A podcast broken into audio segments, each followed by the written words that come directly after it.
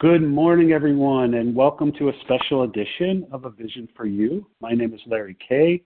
I'm a recovered uh, compulsive overeater, and I'll be your moderator this morning.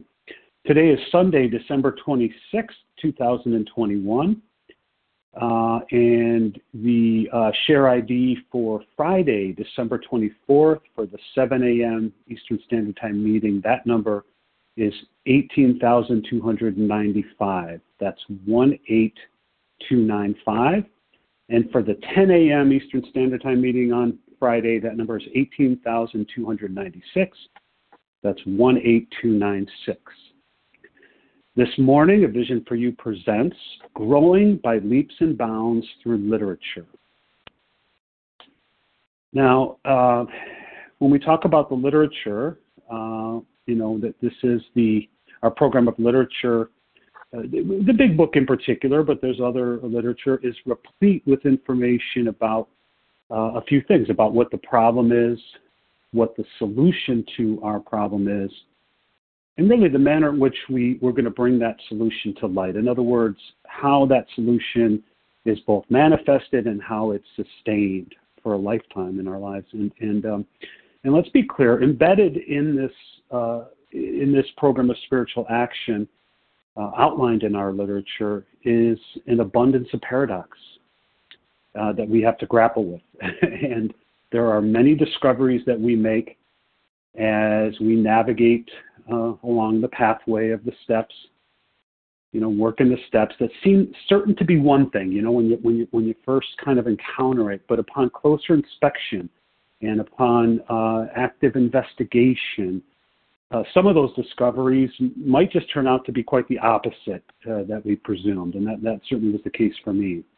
Because after all, you know, what is more, you know, paradoxical than the presumption that I, I can see my blind spots, that I hear what I am deaf to, that I'm you know, that, that I'm fully conscious of my unconscious, or, or or even that I know the mind of my Creator.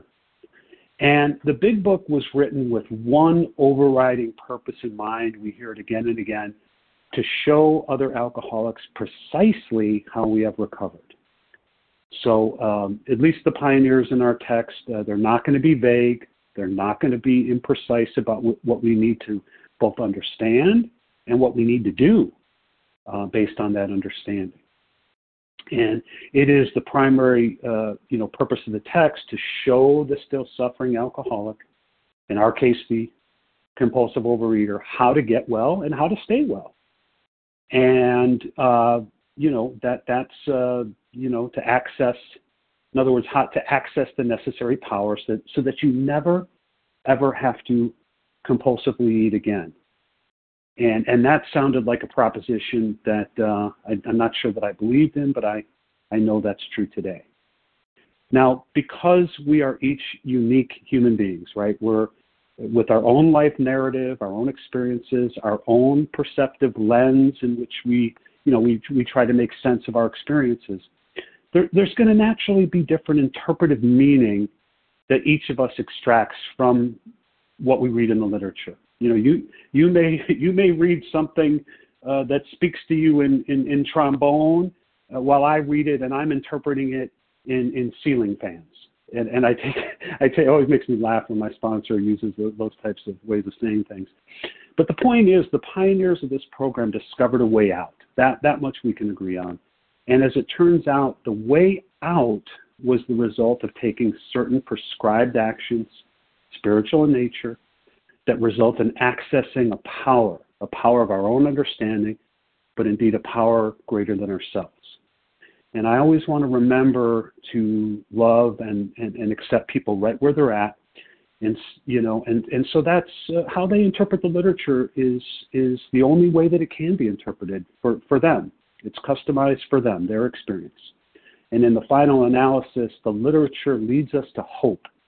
And there's going to be someone that's going to talk to you this morning about hope. And the literature draws us to the miracle of recovery. And so with that, um, you know, I, I, I just want to uh, this morning let you know that A Vision for You presents Growing by Leaps and Bounds Through Literature. And joining us today to share her experience is Lesa B. And Lesa, first I want to tell you that Lesa is spelled L E S A. It's not the traditional. If you're looking for Lesa B. She, Lesa is a recovered compulsive overeater from South Carolina. She is dedicated to the implementation of these steps. She's dedicated to carrying a message of hope uh, to others who desire change. And uh, Lesa, also Lesa regularly provides uh, such wonderful service for our fellowship. So I would, with that, I would ask you to join me in welcoming Lesa B to the line. Lesa, good morning. Good morning, Larry. Thank you so much. Um, I really loved your, your introduction and, and the description of the title. Um, my name is Lesa. I am a recovered compulsive overeater, and um, I just want to share with you that this title came to me, um, you know, to me the title sounds very dry and boring. so um, I thought, oh my gosh, you know, this sounds like such a dry topic, but it's really what I felt led to share on. And um, the where it came from is two. There's two places in the big book. One is in the forward to this second edition, and it says here, while the internal difficulties of our adolescent period were being ironed out, public acceptance of A A grew by leaps and bounds. For this, there were two principal reasons: the large numbers of recoveries and reunited homes. So this program is it was working. You know, it was working, and people were seeing that. And then, uh, but really where the title came from truly is in the forward to the fourth edition. And it says, in country after country where the A A seed was planted, it has taken root slowly at first, then growing by leaps and bounds when literature has become available. And, you know, that's my story of what happened to me. So um, my first real, real experience with O A truly was in October of twenty fifteen when I was led, um, suggested by a fellow to come to this phone line. And I was very desperate, although I didn't know how desperate I really was. I was feeling frustrated, angry, irritated, trapped, stuck. And I had no idea that all that was the untreated compulsive overeating. You know, I was convinced it was family, my childhood, my husband, lack of job satisfaction, where I was living, all of that. But it was all really and truly the untreated compulsive overeating, you know, which had gone underground and manifested itself as all the isms. I just didn't know that that was what was driving me, being an untreated compulsive overeater. But prior to October of twenty fifteen, way back in um, nineteen eighty-six, I had gone to my very first one O A meeting, went in and left and never went back. I just didn't hear a message. Um, I was twenty-three years old, twenty-four, twenty-three, and I just didn't hear a message of hope. And, um, but I, I knew I was screwed. You know, I knew way back then that I had my step one experience. I knew that this was not going to go away. And, um, then through some other experiences in the food, I ended up in a treatment center for uncontrollable binge eating, which was really scaring the crap out of me. And because my brother had been an active drug addict and had some success in going to treatment centers, and back then our health insurance covered going to a treatment center. So I was very fortunate and blessed and able to go into this treatment center. It was a twelve-step treatment center. I got a food plan, which in, in many ways was a blessing because it had eliminated, I think, really all of my alcoholic ingredients. I didn't really understand about alcoholic behaviors, but the biggest thing that I didn't get is that I need the twelve steps, the way it's laid out in this big book, to treat the spiritual problem. You know, now I know people get lots of success with other literature, but today I'm going to be focusing on the big book of Alcoholics Anonymous because that's what worked for me, you know. But there's lots of other conference-approved literature. And during the pandemic, I was able to read um, Doctor Bob and the Good Old Timers, which was an amazing gift to read that. It's all about what they did in the Midwest before the big book came out, you know. And you know how it talks about... Um, Um, you know, if you want what we have and are willing to do what we did. Well, it talks about what they did, you know, before the big book came out. And it talked about the literature that they used. And it was eye-opening experience for me to a whole new level. So um, October of twenty fifteen is there. And you know what? I've been an untreated compulsive overeater now for like fifteen to eighteen years. And um, when I got out of that treatment center, I had a white knuckle abstinence. And really, in looking back, I don't even think I was truly abstinent, the way the doctor's opinion describes. But I was, I don't know what I was. I wasn't binging the way I was. I wasn't in those foods.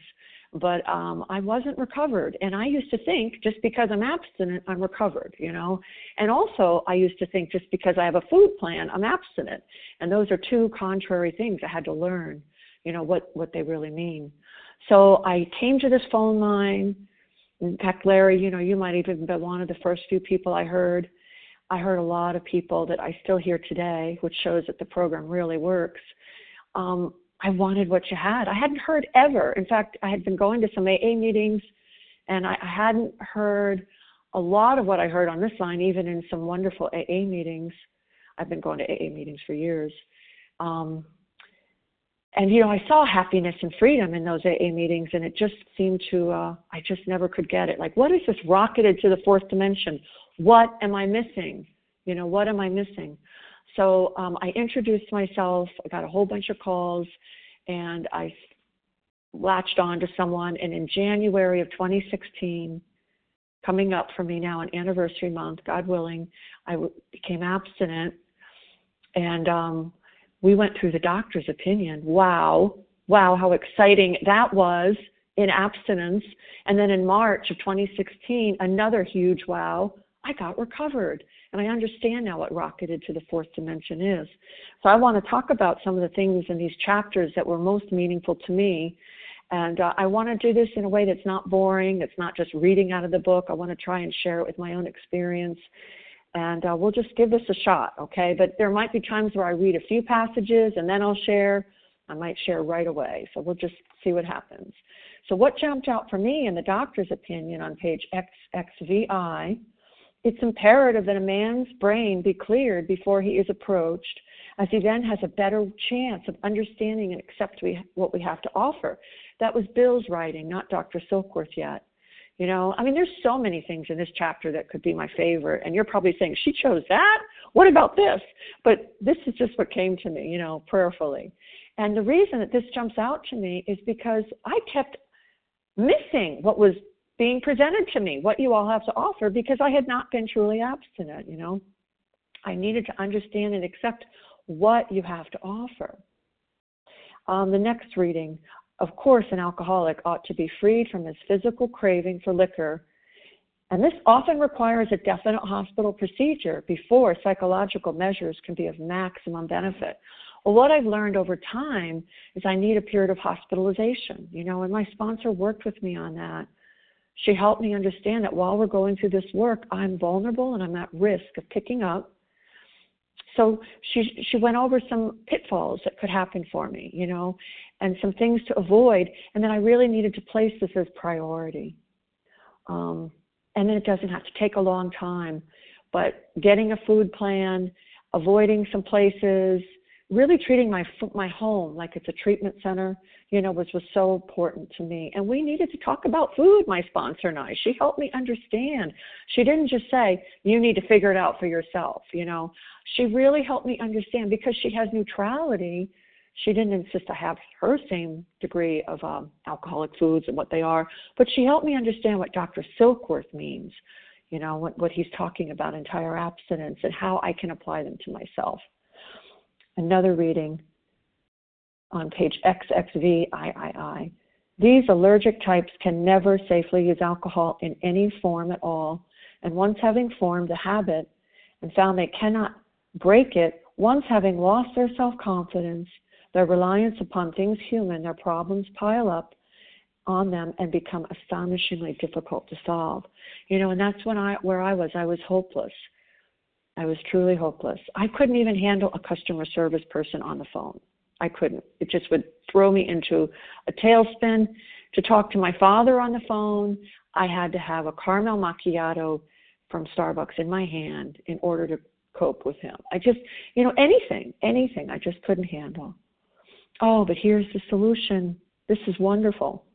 On the other hand, and strange as this may seem to those who do not understand, once a psychic change has occurred, this very same person who seemed doomed, who had so many problems he despaired of ever solving them, suddenly finds himself easily able to control his desire for alcohol, the only effort necessary being that required to follow a few simple rules. You know, that's the solution right there.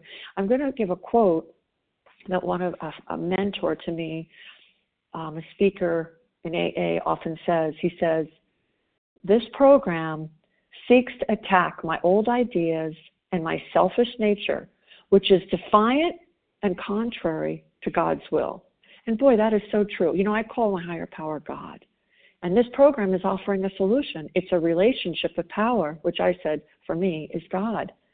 This offers a way of life and a new order. It's about solutions where problems can be removed. It's just as amazing. It's an amazing program, and it starts with clarity and depth and total surrender to the doctor's opinion and really submitting to the guidance of my sponsor and what these first one hundred people said they did. Okay, so let's see, what else? This is what I was afraid of happening, but I'm just going to keep moving. I've got my pages all numbered here. This was such an undertaking, but it, I got so much grace and goodness out of it. How wonderful it is to go through these chapters and pull out my favorite passages and think about how they relate, you know. It was really, really cool, but I just didn't want it to become like a snore fest with going through all this, but I'm doing the best I can. So I wanted to cover some things in Bill's story that are my favorites. He says, he's describing Ebby Thatcher, okay, page nine. "The door opened and he stood there, fresh-skinned and glowing. There was something about his eyes. He was inexplicably different." Page twelve. "He was on a different footing. His roots grasped new soil." So he's experienced this transformation. He was reborn. That's what has to happen to me. Okay. Um, page thirteen. "My friend promised when things were done, these things were done, going through this transformational process, experiencing a change in my heart, not just accumulating information and knowledge, but really a transformation of my heart, I would enter upon a new relationship with my Creator, God, that I would have the elements of a way of living which answered all my problems. Belief in the power of God, plus enough willingness, honesty, and humility to establish and maintain the new order of things were the essential requirements." That's amazing. You know, that's what I wanted all along. Okay, page twelve to thirteen. "The real significance of my experience in the cathedral." So Bill is reflecting back, being a soldier in England, walking around, maybe checking things out. He goes into this cathedral and he has an experience, and he's talking about it. "This real experience burst upon me for a brief moment. I had needed and wanted God. There had been a humble willingness to have him with me, and he came, but soon the sense of his presence had been blotted out by worldly clamors, mostly those within myself." To okay, so that is something every day I deal with today, you know. So the worldly clamors are like, what are you thinking of me? How do I look? How do I sound? What about me? You know, all this stuff, um, just worldly clamors, a lot of pride, Um, a lot of my rights, my rights, um, a lot of wanting to be understood. You know, those things all blot out my connection to this source that I so desperately need. So Bill is reflecting on having that experience as a person all those years ago, you know, and that I have had those experiences growing up, you know, too, um, feeling a presence of something, but just then keep going on with life. All right, so uh, let me see here. Thank goodness my pages are numbered. Um, all right, I, I know that I'm jumping around, but we're going to get into the solution and the steps. So there is a chapter called There is a Solution, and I love that chapter. Page twenty-five, wow. "The great fact is just this and nothing less, that we have had deep and effective spiritual experiences which have revolutionized our whole attitude toward life, toward our fellows, and towards God's universe." That's the great fact. That has to be everything. Well, I just want you all to know, because I realize I didn't touch on this, I was anorexic in college, um, and I've also been a binge eater. I really gravitate towards being a binge volume eater. Every so often I have periods of restriction, and, and I definitely would compulsively exercise. I know what it is to not be able to stop eating. When I was um, twenty-three, right before I went to that O A meeting, my very first experience of not being able to stop is I went through a whole loaf of bread making peanut butter toast. I just was like an animal, you know, going through the refrigerator. I mean, I've, I've done all of that, and I realized I didn't really talk about my step zero, my step one experience, and I'm just jumping into all this. Um, I kind of took it for granted that you would just assume, you know, that I that I belong here, that I know what I'm talking about. But I always love to hear people do a qualification. Um, I do believe that there is a four hundred pound person inside of me. I've ex- I haven't experienced those yet. I didn't have a lot of weight when I went to that treatment center. I had a lot of pain, a lot of pain, a lot of self-pity, um, a lot of powerlessness. And I, I really think it was just a matter of time that I would have just continued to balloon up. I think suicide was more of an option for me. Um, the thought of going on was more frightening for me than living. And I did get a glimpse of hope, you know, in that treatment center and in the A A meetings. I did get a glimpse of hope. Um, and then I kind of coasted. You know, when I met my husband and got married and I broke my abstinence, Um, and I just stayed an untreated compulsive overeater. The stuff that was most painful for me was being like a hurricane in everyone's life and causing so much pain and anguish to other people because of my selfishness and inability to be present. You know, defective relationships and my character defects, you know, that's the cause. Those are the, those are my problems. That's why I'm a compulsive overeater. And the spiritual malady, not having a connection with God, not having a healthy connection with others. Um, all of that is like my, that's my disease, my compulsive overeating. And when I, when I was suggested that I come to A Vision for You, I could feel the disease breathing down my neck. I knew it was just a matter of time that I would be in a binge that was unrecognizable. I could tell that something was turning. The disease was turning. You know how they say, just wait, it will get worse. For me, it actually stayed the same. And that was like being in hell. Like, think of where you are in a gross, horrible time in your disease, right? And thinking that it doesn't get worse, but it just stays the same. I kept thinking, maybe it'll get worse, and then I'll have enough willingness to do this. Because I was still able to function. I knew my husband wasn't going to leave me. I wasn't going to lose my job or my house. I was just chronically depressed, but not like where I need a Um, you know, a, a medical diagnosis, but I knew I was depressed, I was moody, I was irritable. I would need some meds eventually just to function. Like, that's the way my disease showed itself. I also compulsively shopped and thought, you know what, I just need to leave my husband. I just need to get a different husband. All those things were going on for me. And I kept thinking, maybe it'll get worse. And when that woman told me about the meeting, it hadn't been getting worse. It was staying that way for a long time, over a decade. But when she said that to me, I could tell, oh my gosh, it's about to get worse. I saw an image of myself floating down to the bottom of the ocean with like a cement thing around my neck, and then not not being able to come back. Like, I, I could feel it, that the binge was going to, it was going to take me over, maybe even be worse than before the treatment center. So anyways, that's where I was. So when I read, the great fact is just this. That's telling me, God, my creator has to be the great fact. I can't be the great fact. You can't be the great fact. My God has to be the great fact. It's just this and nothing less. That we've had deep and effective spiritual experiences which have revolutionized. I love this. I'm going to quote this from one of my mentors. The government of Lesa has to be overthrown, and the government of God has to take place. My whole attitude toward life and my fellows and towards God's universe has to be a shift. Here's another really good one, page twenty-five. The central fact of my life today is the absolute certainty that my Creator has entered into my heart and lives in a way which is indeed miraculous. He has commenced to accomplish those things for us, which we could never do by ourselves. And when we read in our literature, I think in the A A twelve and twelve, it says in step twelve that being recovered is God doing for us what we could not do for ourselves. Okay, here we are, page twenty-five. If you are as seriously alcoholic as we are, or were, we believe there's no middle-of-the-road solution.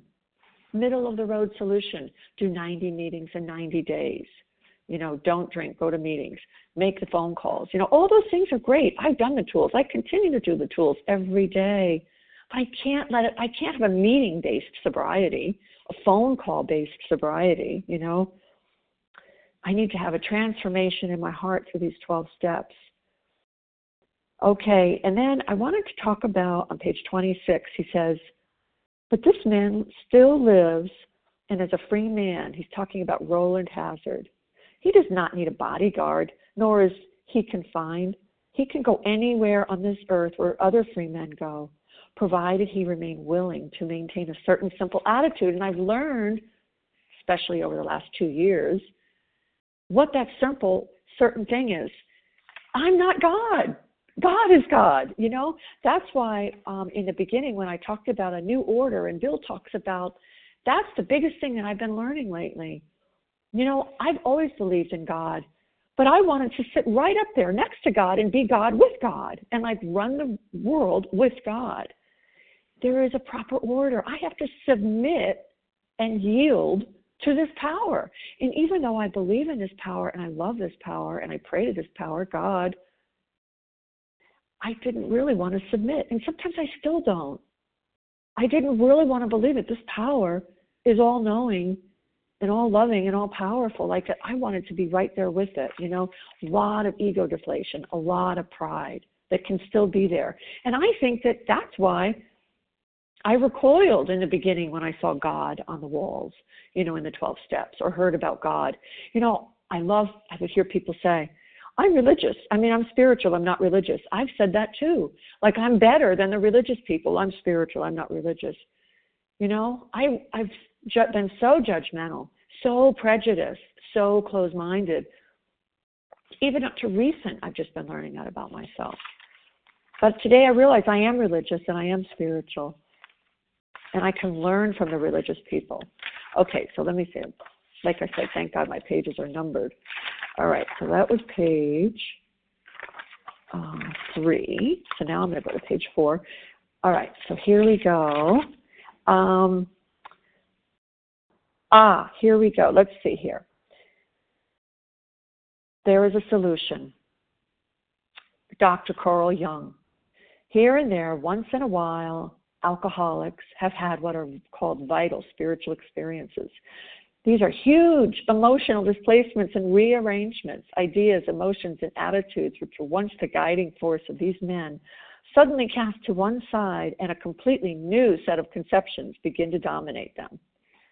That's that's one of the def- that's one of the ways to describe a being recovered.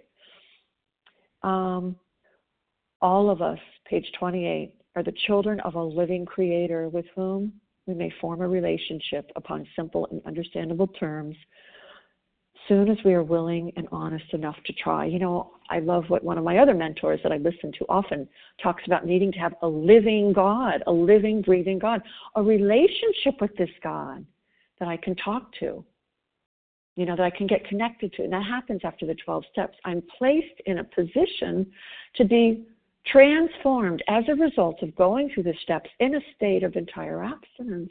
That's what happens to me.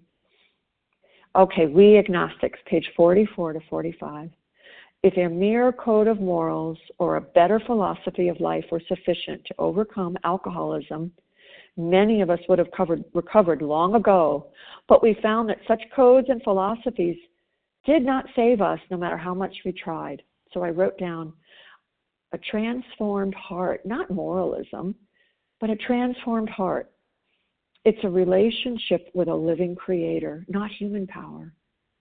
You know, I've really lately, the past eighteen months, had to seek this living creator God in a whole new way that I haven't done before, because what I was doing just wasn't enough anymore. And I got into a lot of pain, a lot of pride, was stumbling over myself, and I didn't even know I was stumbling over myself. I was causing harms. You know, I always say to people, I've done more harm in a, in a recovered state, I think, you know, than I did before I got recovered. A lot of continuous ego deflation. It talks about in step seven in the A A twelve and twelve, repeated humiliations, you know. That's what continues to go on for me. I've had to seek the literature that it encourages us to in step eleven in the big book. Be quick to see where religious people are right. I've gotten into the big, big book, you know. I've done something I never thought I would do. I joined a Bible study. When I read Doctor Bob and the Good Old Timers, that's the, that's the book they studied from. I know that might upset a lot of people, offend them. I don't mean to. It's just what I've needed to do. And it's helped me so much to a whole new level. So let me go back to Reagnostics, page forty-five. That's exactly what this book is about. Its main object is to enable you to find a power greater than yourself, which will solve your problem. Hey, isn't that what we want? I learned it's not about the food, you know. The food is just a symptom. I wanted to go to Wives on page one sixteen. It says, if God can solve the age-old riddle of alcoholism, he can solve your problems. I love that. Like Larry said, this book, this program, when we're really in it, is so full of hope. You know, the disease is about hopelessness and despair. But when we're in this work, following it, you know, that's why that's why the program grew by leaps and bounds, because it works when we stay in this text. That's why I love working with others with this text. It's not about my opinion or my speculation, you know. We stay in this as a guide. On page one fifty-three, A Vision for You. Should you wish these above all else and be willing to make use of our experience, we are sure they will come. The age of miracles is still with us. Our own recovery proves that. I need my recovered fellows, you know, people that have gone on before me, to share with me so that I can understand how to interpret this book.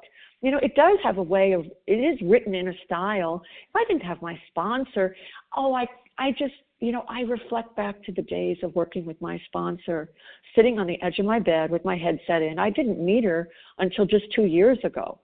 You know, I, I knew my sponsor for years and years, but I hadn't met her. But we worked together over the phone. And just the excitement I would feel. And what she did is she talked about herself and what these words on these pages meant to her. And they helped me see how I really am a compulsive overeater.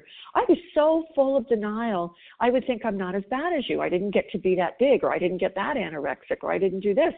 But she was like me. She was like me in so many ways. You know, she's from a different country. She speaks, you know, her first language is a different language. In many ways, she's not like me. Her childhood was so different than mine, her upbringing, her upbringing. But yet she was like me, and she was recovered, and she talked about herself. And that's how my eyes opened up, you know. I need to hear you guys and how you relate this book to yourself. Okay, page ninety-five, um, working with others. I'm not in that chapter yet. And if we have time, we'll get there. But I did want to tie in this quote. It says, if he is to find God, the desire must come within. God is what we are offering, a relationship with power. That's the news. We're offering God. We're offering a relationship with power. You know, we're not offering about, uh,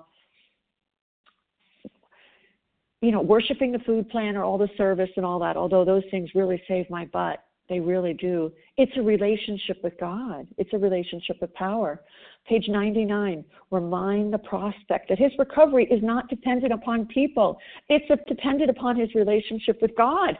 Think about Bill being in that hotel, you know, pacing the hall, wanting to possibly go in and have a drink.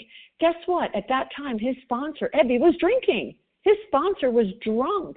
If he thought, I need to call Ebby. No, he had been taught well. Selfishness is the root of his problem. He needs to get out of himself. He needs to talk about himself and try and help someone. You know, talk about himself in a way that's useful. Not talk about himself and talk about his problems. Page forty-six, back to We Agnostics. Many of us have been so touchy that even ca- casual reference to God, spiritual things, made us bristle with antagonism. Guess what the big book tells me about that? This sort of thinking had to be abandoned. I think there's somewhere else that tells me that it means I have an alcoholic mind. You know, I used to bristle. I used to bristle. I was terrified that you were going to try and convert me or tell me that I had to believe like you did. You know, defiance is our chief characteristic. That's what the twelve and twelve tells me. But I started to relax around that. I had to pray for it. Help me. Help me to be open to you, you know. Help me to hear you in a new way. I had a lot of defiance and anger against God because I wanted to be God. And like I said, I've only just been recently seeing that. Only just recently been seeing that. And I'm sure there will be more uh, more repeated humiliations that I will go through. All right, so let's see here. Back to my numbers. So let's see now. We're going to go to the chapter more about alcoholism. What a powerful chapter that was. My eyes opened up so much with my sponsor. It was in that chapter that I realized that I had been, it, like I said to her, you're going to think, where, where was she? But this is where I was. I said to her when we were in this chapter, oh my gosh, I just realized I'm not going to be able to have chocolate chip cookies anymore. Like, where was I all these other chapters? I don't know where I was. I don't know why I just... now was getting it. But that's why entire abstinence, going through these passages and these chapters carefully, is so important. I didn't know I was still in that denial, and my loving sponsor didn't say, well, where the heck have you been? You know what she said? Well, you know, you might have to grieve that, and you'll have to be with that, yeah. And she didn't say one day at a time, thank God. You know, that that is not a good thing for me to say. For today. Like, I don't want to know that maybe tomorrow I can have it. That for me, that just doesn't work.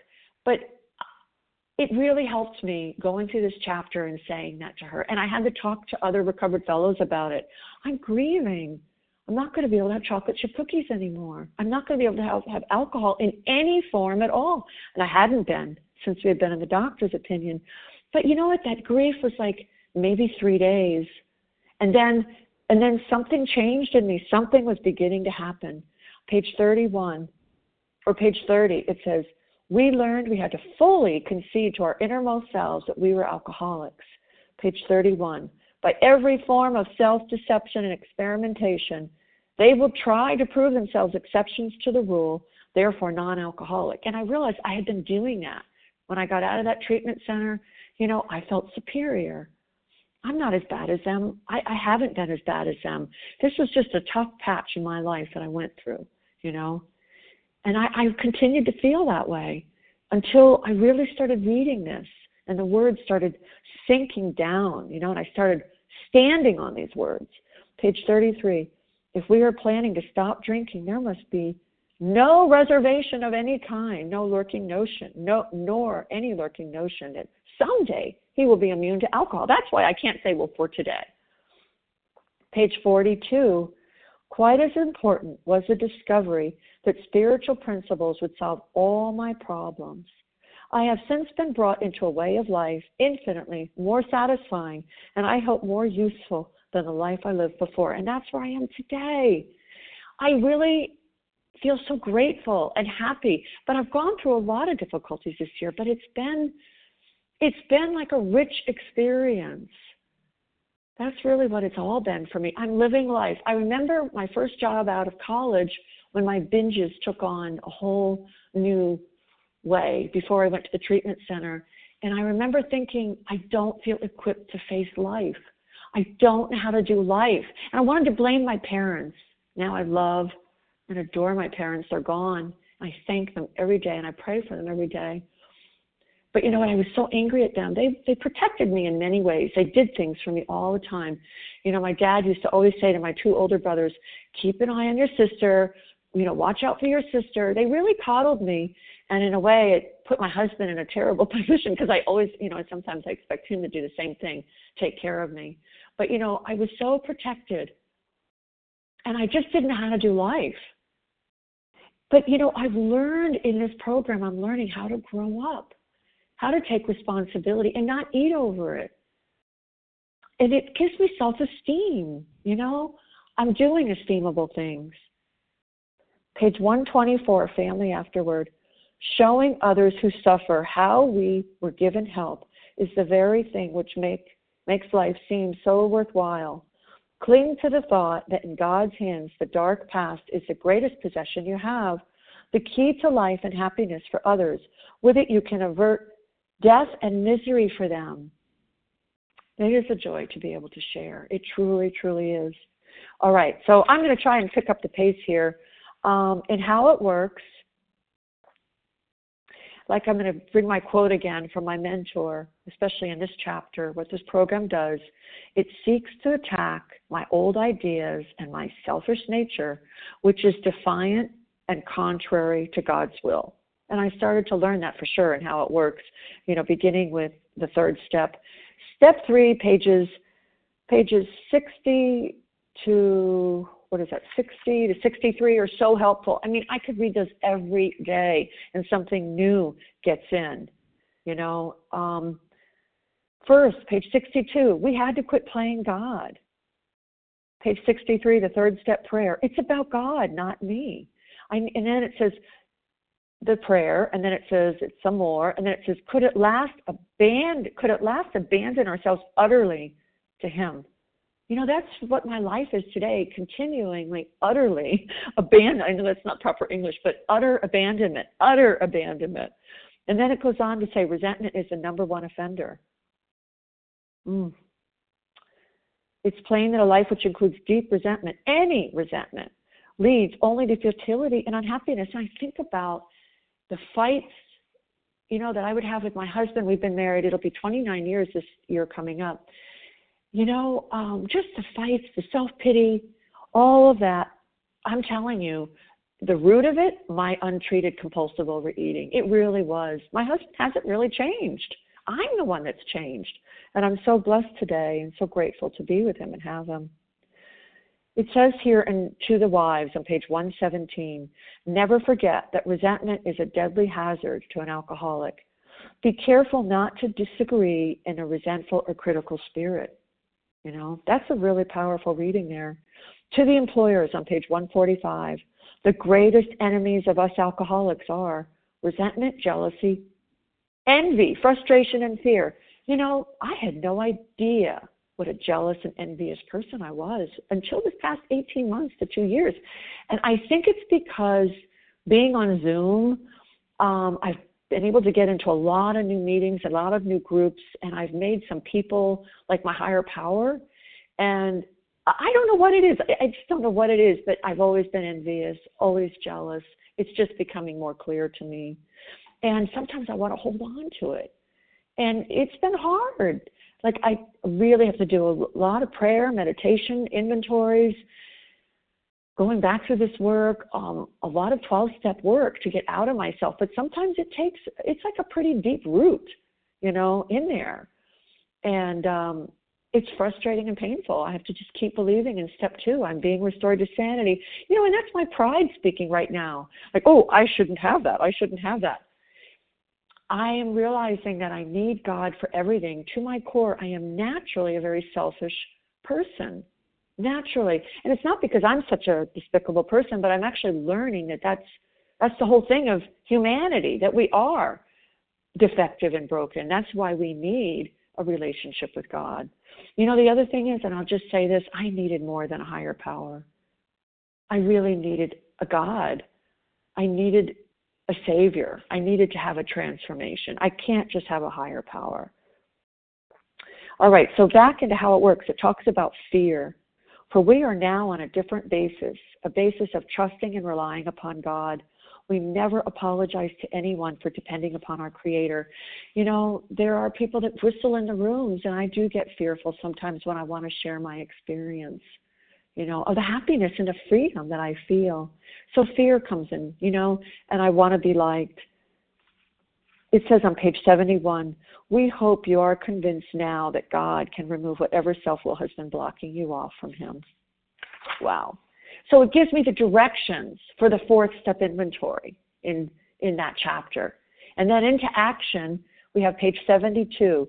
We have been trying to get a new attitude, a new relationship with our Creator, and to discover the obstacles on our path.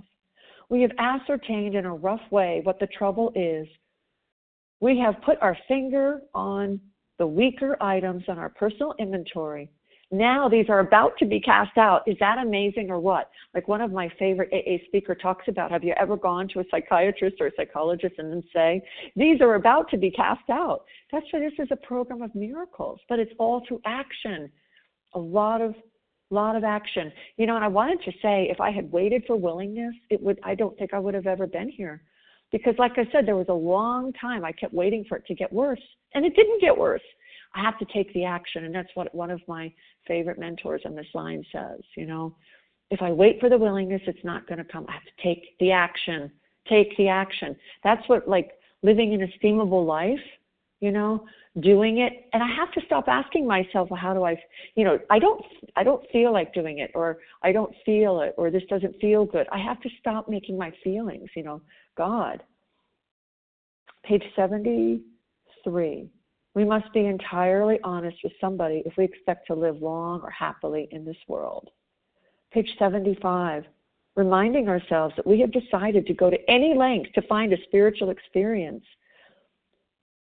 We ask that we be given strength and direction to do the right thing. What a great prayer. So I want to make a quote from Bill's story about this topic that we're talking about now.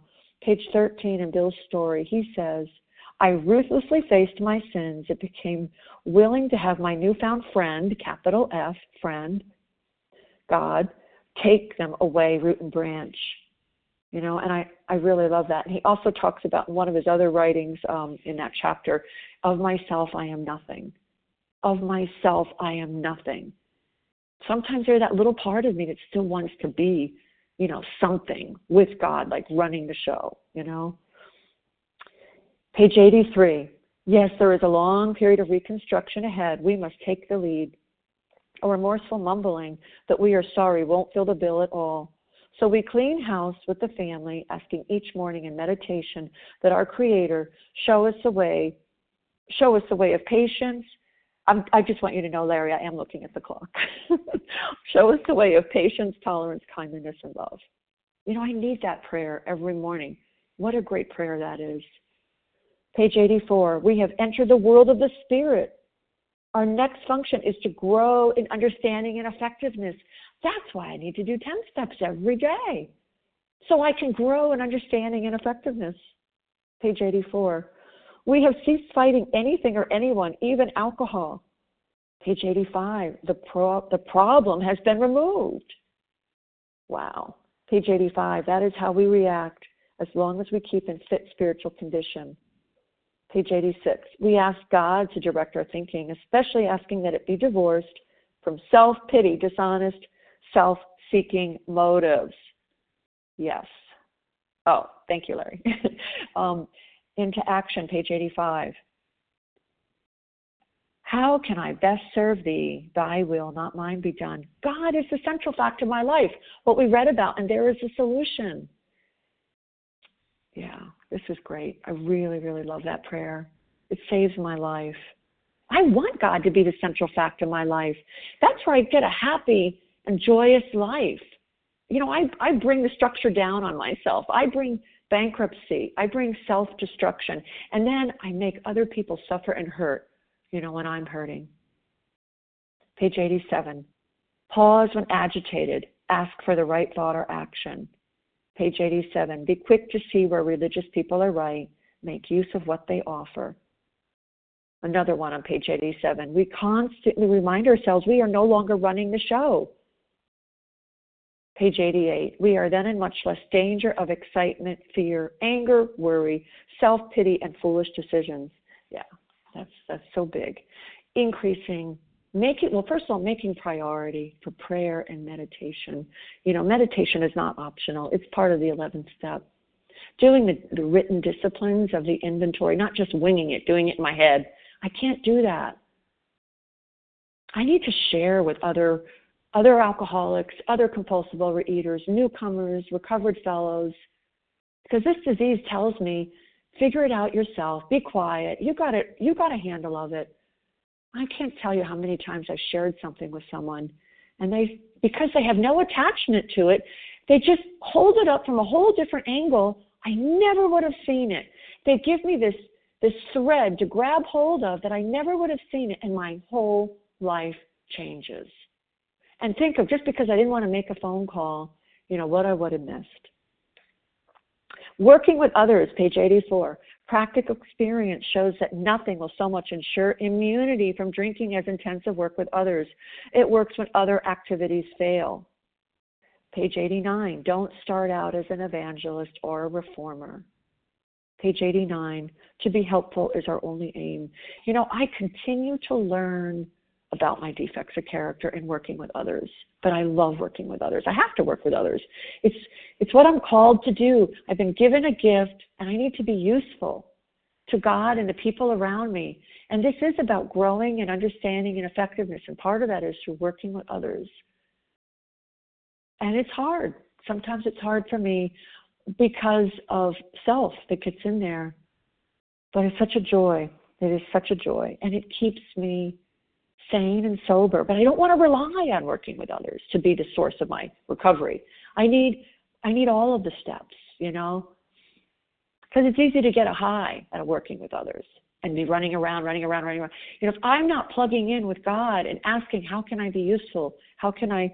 You know, what can I share? How can I share? But I just continue to learn through working with others about letting go of rigidity, um, being open, learning how to be kind, learning how to be tolerant, learning how to be patient, learning how to be humble and say, I don't know, learning how to go to recovered fellows and say, I really screwed up. I really messed up. Learning to go back and make amends. Page ninety-two, if you are satisfied, he is a real alcoholic. Begin to dwell on the hopeless feature of the malady. You know what, I can't assume just because someone's here, they're a real compulsive overeater. It is a disease of self-diagnosis, but I need to ask questions and find out. I need to find out. I talked to a newcomer once, and I was in a conversation, and I just said, like, what brought you to O A? Well, my psychiatrist said that people are really kind and that they would listen to me. And I said, well, are you a compulsive overeater? No. So, okay, you know. And then I had a trainer once, and she knew I was in O A. And she said, you know, my doctor told me to go to O A. And I said, oh, are you a compulsive overeater? No, but, like, you can get food plans. And there's, like, a lot of support there. So, oh, okay. I have to find out, you know. Page ninety-two, many are doomed who do not realize their predicament. That's the thing I love. I love that quote. You know what? Another quote from someone, I need to disturb the comforted and I need to comfort the disturbed. Okay. Page ninety-three. He may be an example that faith alone is insufficient. To be vital, faith must be accompanied by self-sacrifice, unselfish, constructive action.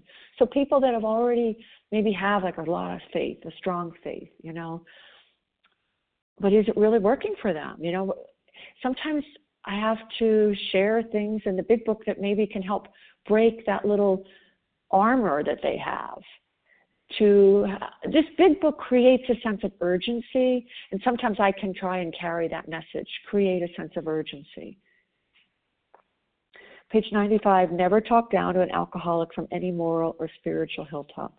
That's something that's always good for me to remember and read that. Page ninety-five, if he is to find God, the desire must come from within. ninety-five, we have no monopoly on God. We merely have an approach that worked with us. But point out we alcoholics have much in common, and you would like, in any case, to be friendly.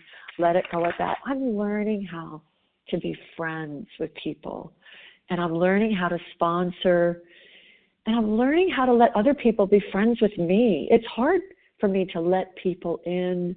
I have, I still have my sponsor that I talk to, although I don't really look at her still as my sponsor per se, but I have a few handful of people that are recovered. I have recovered sponsees. It's hard for me. I have a new sponsor in my A A program, and I'm going back through that again of the difficulty of letting people in. But that's really where recovery is for me, because I go back into isolation. I can be in a room full of people and isolate. I can be working a strong program and still isolate. I need to be interacting and sharing and writing my inventories and sharing and going to God and sharing with fellows. Page ninety-seven, a kindly act once in a while isn't enough. Page ninety-seven, it's not the matter of giving that is in question, but when and how to give. And I need to go to God. How can I give? How can I be useful? All the time I need to go. Page ninety-seven, we sim- I'm coming down to the end. This is the last bit. Page ninety-seven, we simply do not stop drinking so long as we place our dependence upon other people ahead of dependence upon God.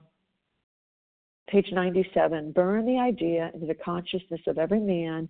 He can recover regardless of anyone. The only condition is that he trust God and clean house. Page ninety-eight, we must try to repair the damage lest we pay the penalty by a spree. Boy, that's a good one. That is so important. If I have a spree of jealousy and envy and frustration, well, if I have a, an emotional buildup of jealousy, envy, and frustration, I'm going to have a spree of some sort. It's the way I'm built, and it's going to start in my character defects. How long are those character defects going to support me until eventually I pick up a food, and in my case also a drink? You know, I don't know how long that's going to last, and I don't, I don't want to pick up my character defects. So this is so important. That's why the further away I get from my compulsive binge and my drink, you know, the closer I am to it. Page one oh one, we meet these conditions every day. An alcoholic who cannot meet them still has an alcoholic mind. There is something the matter with his spiritual status. Page one oh two, your job now is to be at the place where you can be of maximum helpfulness to others. That's just wonderful, and I just feel led to share how this program, how abstinence, getting a, getting a program and recovering in this program has blessed my life with my husband and my beautiful parents who've passed on, and I have a closer relationship with them than I ever did. It's it's helped me in so many ways to be useful, to be loving and kind, because that's not naturally who I am. God is helping me, and I'm I'm I'm being placed in a position to let God's love in. You know what? God has been faithful and loving to me all along. It was me. I turned my back. God will always be faithful and loving to me, you know, but I'm the one that turns my back. So I'm so, so glad to be here, and thank you, God. Thank you all, and thank you for this opportunity. I pass.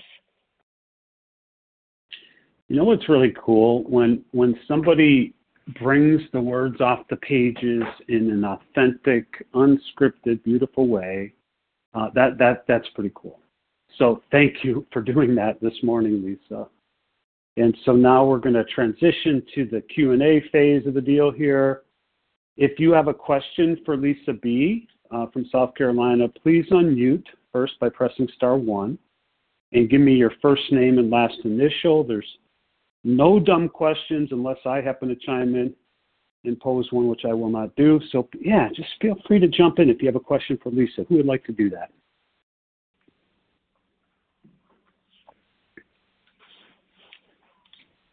Penny. Okay, I just hit her jumble. Did I hear Penny? No? Yes, Penny C. Hi, Penny. Who else did I hear? Nadia B. Dana P. Nadia, and I got Dana. Who else? Veronica B. Felicia F. Veronica, Felicia. Uh, Lynn F. Lynn.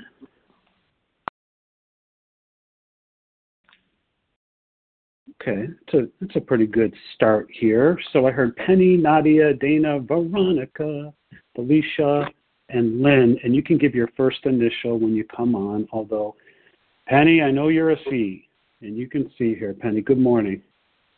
Thank you. And thank you, Lesa. I am Penny C. I'm a recovered compulsive overeater from the Boston area, and uh, I appreciate um, your talk this morning, Lesa. Yeah, the, the literature really jumps out at us. My question is, when you talked about the grieving over the idea that you would never be able to have chocolate chip cookies again, I would like to know if and or how Doctor Paul's treatise on acceptance entered into your program. Oh, hey, Penny. It's nice to hear you. You know, um, it, it really didn't. Um, I never really... I'm probably one of the few people, I, I just, I don't know, I, I just didn't really go to that passage. Um, I don't know. I, I uh, that didn't enter, enter into it. It wasn't even a part of it. Um, I think what was a part of it was asking for strength, and I guess asking for acceptance. Yeah, you know, I asked for acceptance. Just, now your question is profound. At first I was like, what is she meaning? Now it's a profound question. Thank you, Penny. I love your question. But the first passage, uh, that passage, um, I don't generally go to that passage very often, but um yes, you know what? I did ask God to help me to accept who I really am. We were in that chapter more about alcoholism. You know, I had to concede to my innermost self that I am bodily different in my mind and body. And um, I guess gratitude, gratitude entered into it, and asking for strength and protection. I, re- I remember asking for protection, God to protect me and surround me. That same year, our neighbors asked us to pick up their mail at Christmas time for them, and guess what? Someone sent them a box of Missus Fields cookies, and it was sitting on our banister. But you know, even though I wasn't recovered yet, I did feel that I recoiled. I recoiled. So God was helping me. So, uh, but that's such a good question, Penny. Thank you. I will read that passage again. I haven't looked at it in a long time. Thanks so much. Thanks, Penny. Okay, now batting from Connecticut, uh, we have Nadia B, followed by Dina. Hey, Nadia, good morning. Hey, Larry. Thank you so much for your service, as always. Thank you um, for such a wonderful presentation. When I heard the uh, topic of the um, special edition today, I, I knew I had to make time for it. Um, I so often hear the wo- world, the word balance, and is there anything on balance in the book? What the heck are we balancing, and is there anything that um, that word brings up for you? Wow, that's such a good question, Nadia. I can't really remember if there is a place in the big book that has that word per se, but you know what? I find balance uh, maybe in the eleventh step in the A A twelve and twelve, possibly, and that's what I was going to say. Prayer and meditation does help me with balance, asking asking if God to help me in prayer and meditation, and seeking that as my priority first, getting connected to God and um asking for help. You know, it really, it just keeps, the more I keep giving over and turning over, living at, like one of my mentors says, living a turned over life. You keep turning over, turning over, and turning over, and eventually you're living a turned over life. I think balance does come up for me naturally, but you know, I think also talking to my fellows and them reminding me, they give me a perspective, like a job or family life, and they'll say, Lesa, perfectionism, I'm hearing perfectionism. I'm hearing dishonesty, that you're demanding perfection of yourself. And like, that's why I have to talk to fellows, because I will drive myself with a whip. Um, um, that's not very balanced. So I need help with other people to show me, and prayer and meditation and inventory, writing inventory on it, the frustration and the fear. And sometimes, like I heard someone say, it's, the selfishness is that I want it to be easy, you know, and I want to have time the way I want time. Yeah, I hope that helps. It's nice to hear your voice, Nadia. Yeah, thanks, Nadia. Okay, next up we have Dana, followed by Veronica. Hi, Dana. Good morning. Good morning, Larry, and thank you, Lesa. Oh, my gosh, how beautiful. And I love the book. I just love the book. Um And I'm hoping that it comes out more as a question. I appreciate so much your vulnerability um, and your transparency around um, your issues. My question or my um, request is that you share a little bit more about your experience with it. You know, you said it had to be more than a power, and you mentioned um, the friend with the capital F um, a few times there, and where that comes up in the book. And I just love to hear if you're willing to share some more about your personal relationship with your higher power. I'll pass. Wow. You know, um, I just, I think what I'd like to do is I'd like to answer that one-on-one over the phone. I would just feel better doing that. So um, I just, I think I would feel better. And is it okay, Larry, if I give my phone number now, or should I just wait? No, I, you know what, we'll wait till at the end. But um, I think I'd like to talk about that one-on-one, if Certainly. Okay. I, I'm happy to mm-hmm. stay and listen for your number. I'm actually looking forward to it. Thank you, Lisa. I'll talk okay, about thank that. you. Yeah. Yeah, I could send it to Dana too. But yeah, um, th- that's a good uh, segue that we'll, uh, when we get there, that after the un- after this is not recorded anymore, um, we'll ask Lisa to leave her contact information. Um, okay, Veronica, it's your turn, followed by Felicia. Good morning, Veronica.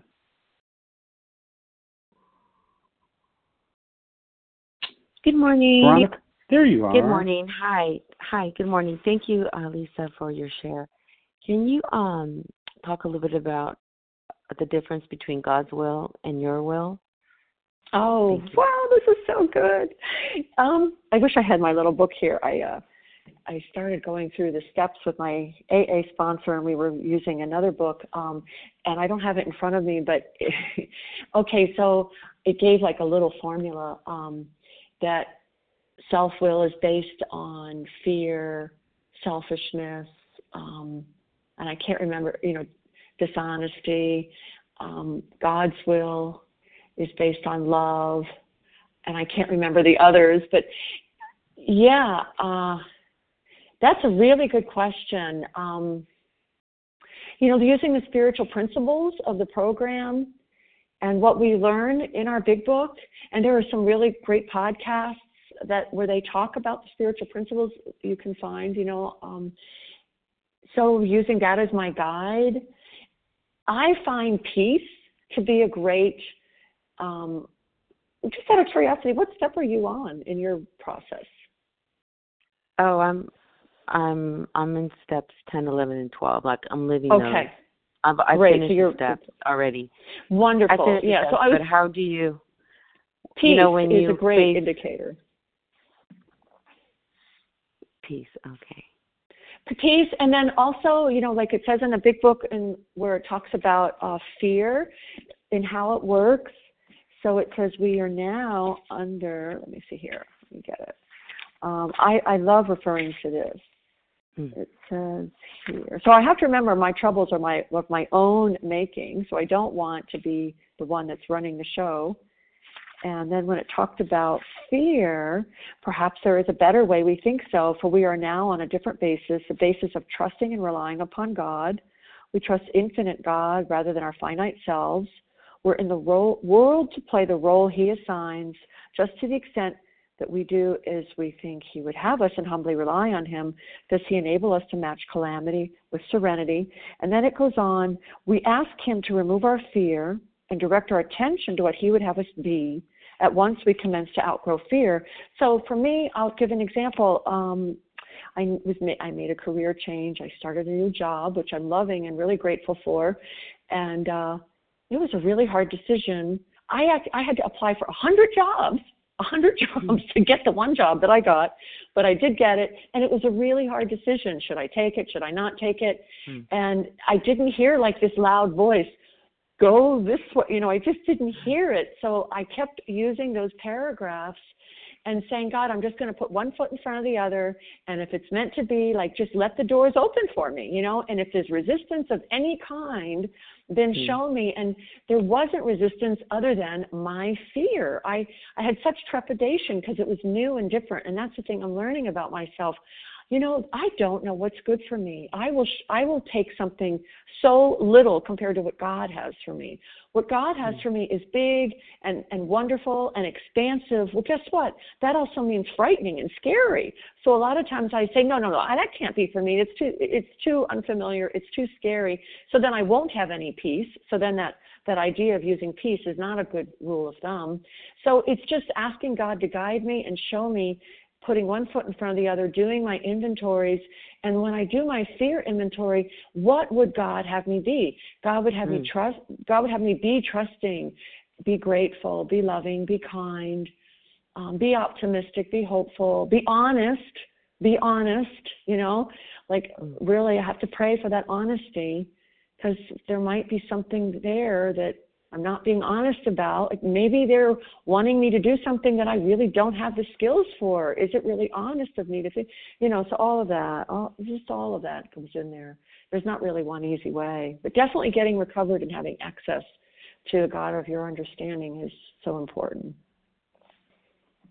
a great answer. Thanks so much for the yeah. Thanks for the question, Veronica. Next up is Felicia, followed by Len.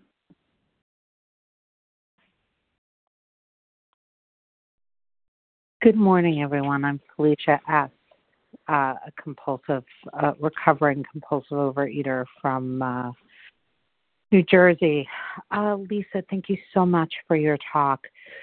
Um, I I heard so much in what you said, and my question is, um, I I too am.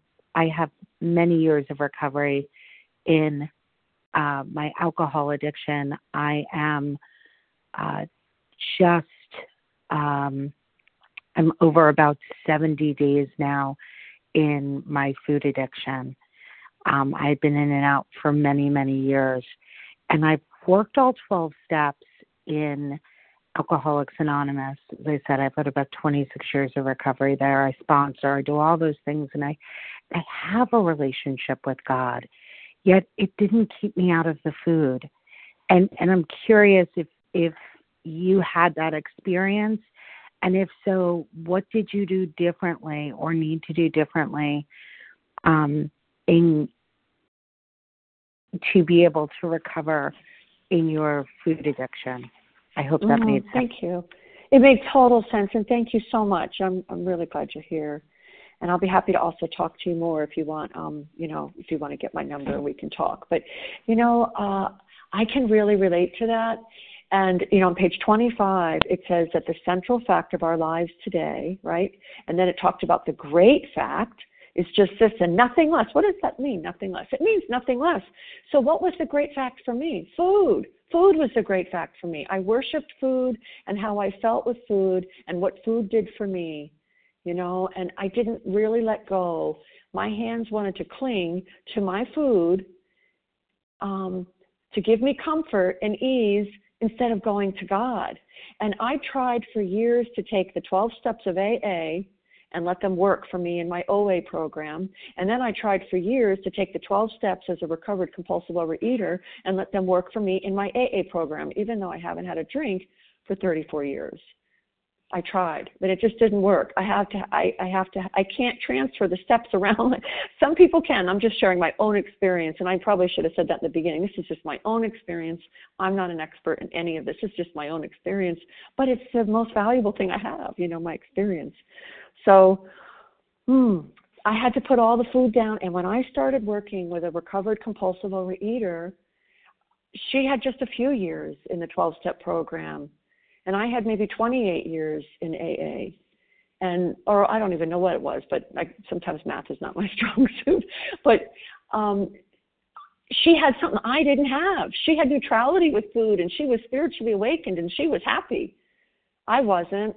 I needed to come to her as like a total beginner, like I know nothing, I know nothing, and sit pretty much at her feet and learn from her and what she did, and do what she did, and do what this big book tells me to do, do it with the food.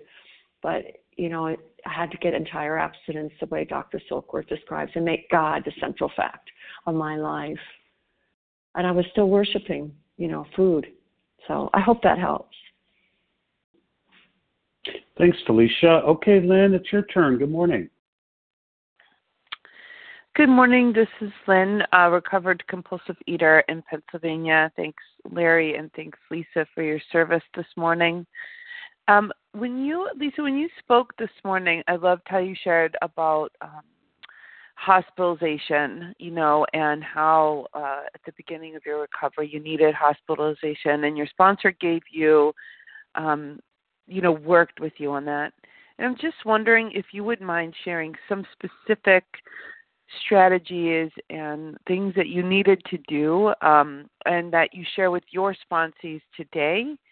I find that this is um, this is always a surprise when I'm working with sponsees. And I recall, you know, at the beginning of my abstinence thinking that I could just pick this up and whip it into my life, and I could just go about my way, kind of like um, I had that attitude of like going to the Pay and Way program, getting all the literature, and, you know, just doing whatever. And so just, you know, if you, if you wouldn't mind just sharing some of those specific strategies that you found mm. helpful, thanks. That's such a great question. Thank you. I don't mind at all. Well, I'm going to share two different things. Um, I do ask God to guide me, and sometimes I share in smaller bits and pieces because I feel led to do that with the person, because maybe they're in a really fragile place and they can get so overwhelmed easily. So I really don't want to share like the whole thing all at once, but I want to tell you what my sponsor shared with me, and I'm so grateful for her brutal honesty.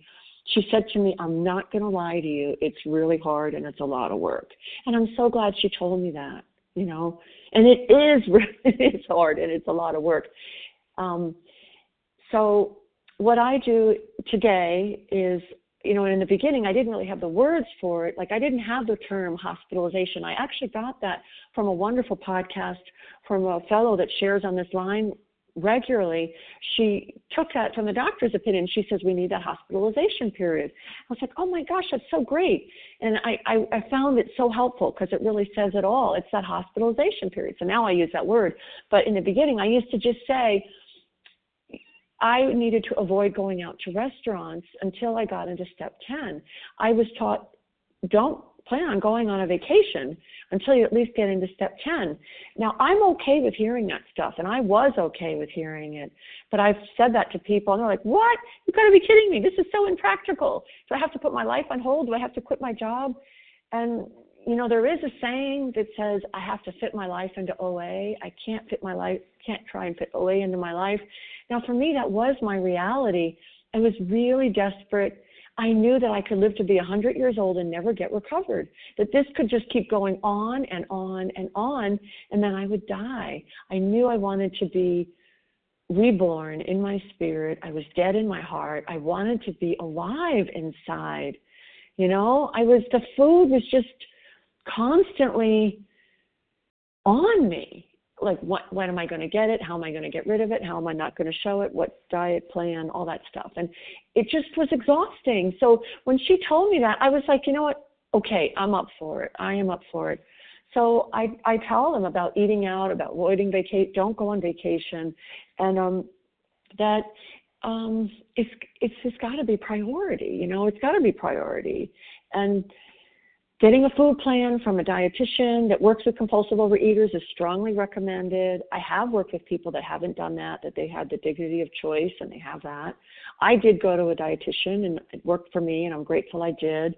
My sponsor also taught me, don't rely on your, your nutritionist to define your abstinence. Like, don't go to the nutritionist and say, is this abstinent?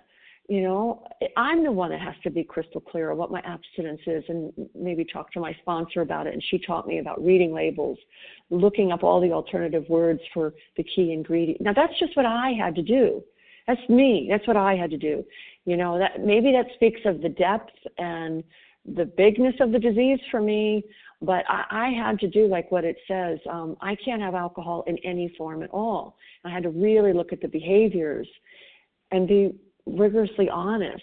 Um, I just didn't want to play games because it could keep going on and on and on and on and on. And I just didn't want to have my life pissing away like it had been. So I try and share that with people. But I have worked with others that they're so fragile, and they are recovered today, not from me, because of their willingness to do the work. And they were so fragile that I just said, let's just read step one in the A A twelve and twelve and talk about how you identify.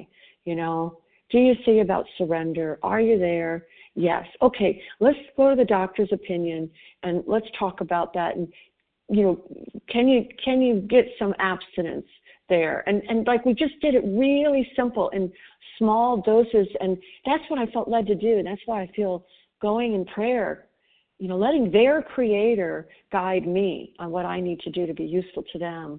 And that, that's been really helpful. So I don't have like a cookie cutter style of doing it, you know. So I hope that helps. Thanks, Lynn. Now, we we only, uh, we'll take some more. Oh, you bet. Yeah, thanks for the question for Lisa.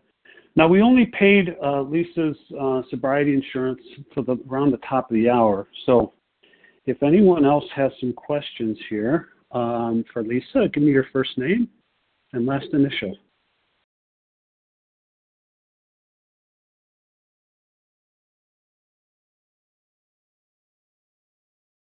And you can press star one. Nancy C. All right, Nancy.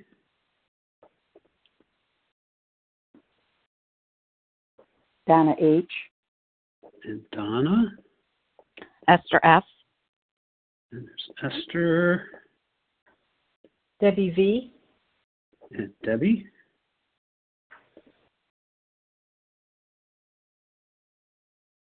Okay, last call, last call. All right, let's go with that. We have uh, Nancy, Donna, Esther, and Debbie. Nancy, good morning. Good morning, Larry. Thank you for your service. And Lisa, thank you for that amazing, authentic share. And you really demonstrated to me that the answers for everything is found in the big book. You know, people say you have a question, go read the big book. Um, so I really appreciate you being able to connect those dots this morning. And so my question is, how long did it take you to be able to go through the big book, to be able to bring it to life for whatever question or problem you had? Doing that this morning was really very instructive for me, so I really appreciate your share, and with that, I pass. Thanks. Well, thank you so much, Nancy. It's really nice to hear you. Um, well, I when I got recovered, I started working with people right away, which is so key. It really is, and that's where we grow. It, it, I just can't emphasize that enough. It's such a, oh, man, it's like you have this amazing gift of being recovered and then to not give it away, because when we give it away, we're getting. It's we grow in dividends beyond anything when we give it away, and so many people don't want to do it, you know, because they're afraid or they don't have the time or they're resentful because it's difficult, and sometimes we, we as addicts are very difficult to work with. Um, and I understand that. Or we have humiliations where, you know, it didn't work, and then we think, I can't do this and all that, and then we just stop. Well, it's all through those times of working with people. So it really started in working with others and taking them through the big book. Um, that's how it happened, like right away for me, going through the big book with them. So it really started then, when I was newly recovered, studying the big book with them. And sometimes I'll be working with a sponsee and I'll be like, wow, this stuff really works. You know, it's still surprising to me, you know, so like I get so much out of it. Or we'll read something and I'll be like, God, that jumps out for me. It means so much to me. And I'll get an answer. You know, when I have problems today and when I don't have solutions and I'm scared and I'm frustrated and I'm challenged or I feel exposed or whatever, Um, I start working with others more. Instead of retreating, I work with them more, and I always get an answer. When I'm working with them, when I'm studying with them, when I'm helping them, I always get, it's just somehow, I don't know how it works, but it's just the way it's set up. So it's through working with others. So right away, working. So it's almost like the more you work with others, the quicker you're going to start to get the answers in the big book. So I hope that helps. Thanks for the question, Nancy. Okay, we have Donna, followed by Esther. Good morning, Donna.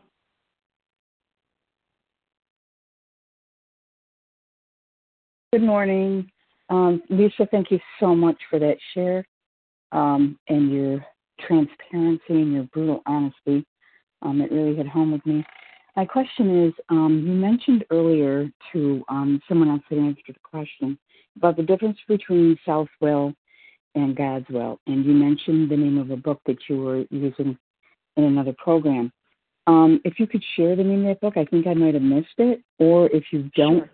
know it off the top of your head, then um, would it be okay for me to give you a call, and then you could let me know what the name of that book is? Yes, you can Thank give you. me a call. That would be great, because I didn't say it. I didn't say it, and I don't know okay. that it is conference-approved literature. So, yes, do call me, and I'll be happy to share it with you or anyone else that wants to know. Yeah. Thank you. Oh, thank you, Donna. Okay, Esther, it's your turn, followed by Debbie. Hi, Larry. Good morning, and thank you for your service. And Lisa, thank you for that beautiful, beautiful share. Um, my question is, you said that when you um, first start talking to a prospective sponsee, that um, a lot of times people say that they were told to come here because the people are so nice or food plans. When somebody says that, that's the reason they came to this program. What's your next step? What do you work with them? Do you not work with them? That's my question. what a great question. Well, in this instance, you know, she was a trainer, so I knew her, so I felt comfortable enough to say, well, Karen, are you are you a compulsive overeater? And and she said no. But, you know, the interesting thing with that is, like, she might be and not know it yet. So it could be a gift of grace that, like, I remember, you know, I've heard people say that, you know, well, I came to O A and, you know, I realized that this happened to me in A A. I came to A A to support my brother, loving him, happy that he was finding a solution to his problems. And and then I, I realized I actually belong in A A, so, you know, so it worked out. So you never know. It could be grace that's guiding her. So I don't say, well, you don't belong there, you shouldn't go there. So I asked her, are you a compulsive overeater? And she said no. And I actually did give her um, A Vision for You, and I think I gave her another meeting in my local town that she could go to. And I said, if you ever want to go, I'll meet you there.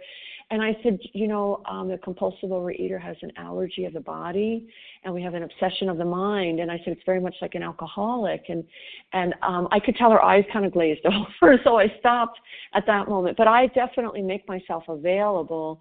And the same thing with the woman that said that, you know, her psychiatrist had told her that the people are kind and will listen to her. And it's true. We are kind and will listen to her.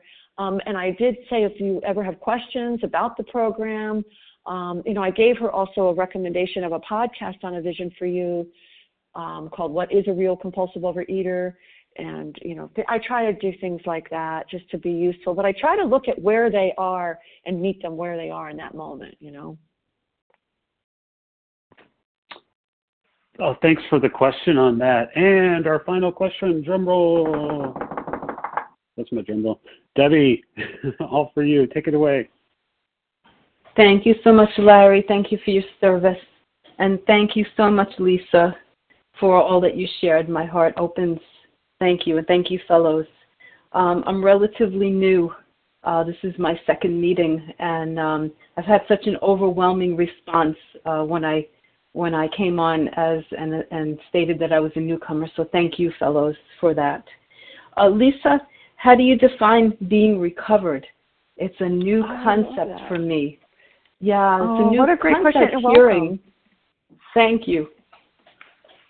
Yeah, so, um, well, we have the bedevilments on page fifty-two in We Agnostics, which describes, you know, what it is to to to be um, struggling.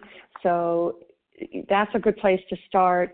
And then it says, um, you know, we were having trouble with personal relationships. We couldn't control our emotional natures. And you can read that. And those are like the anti-step nine promises. Those are all the opposite of what step nine promises are.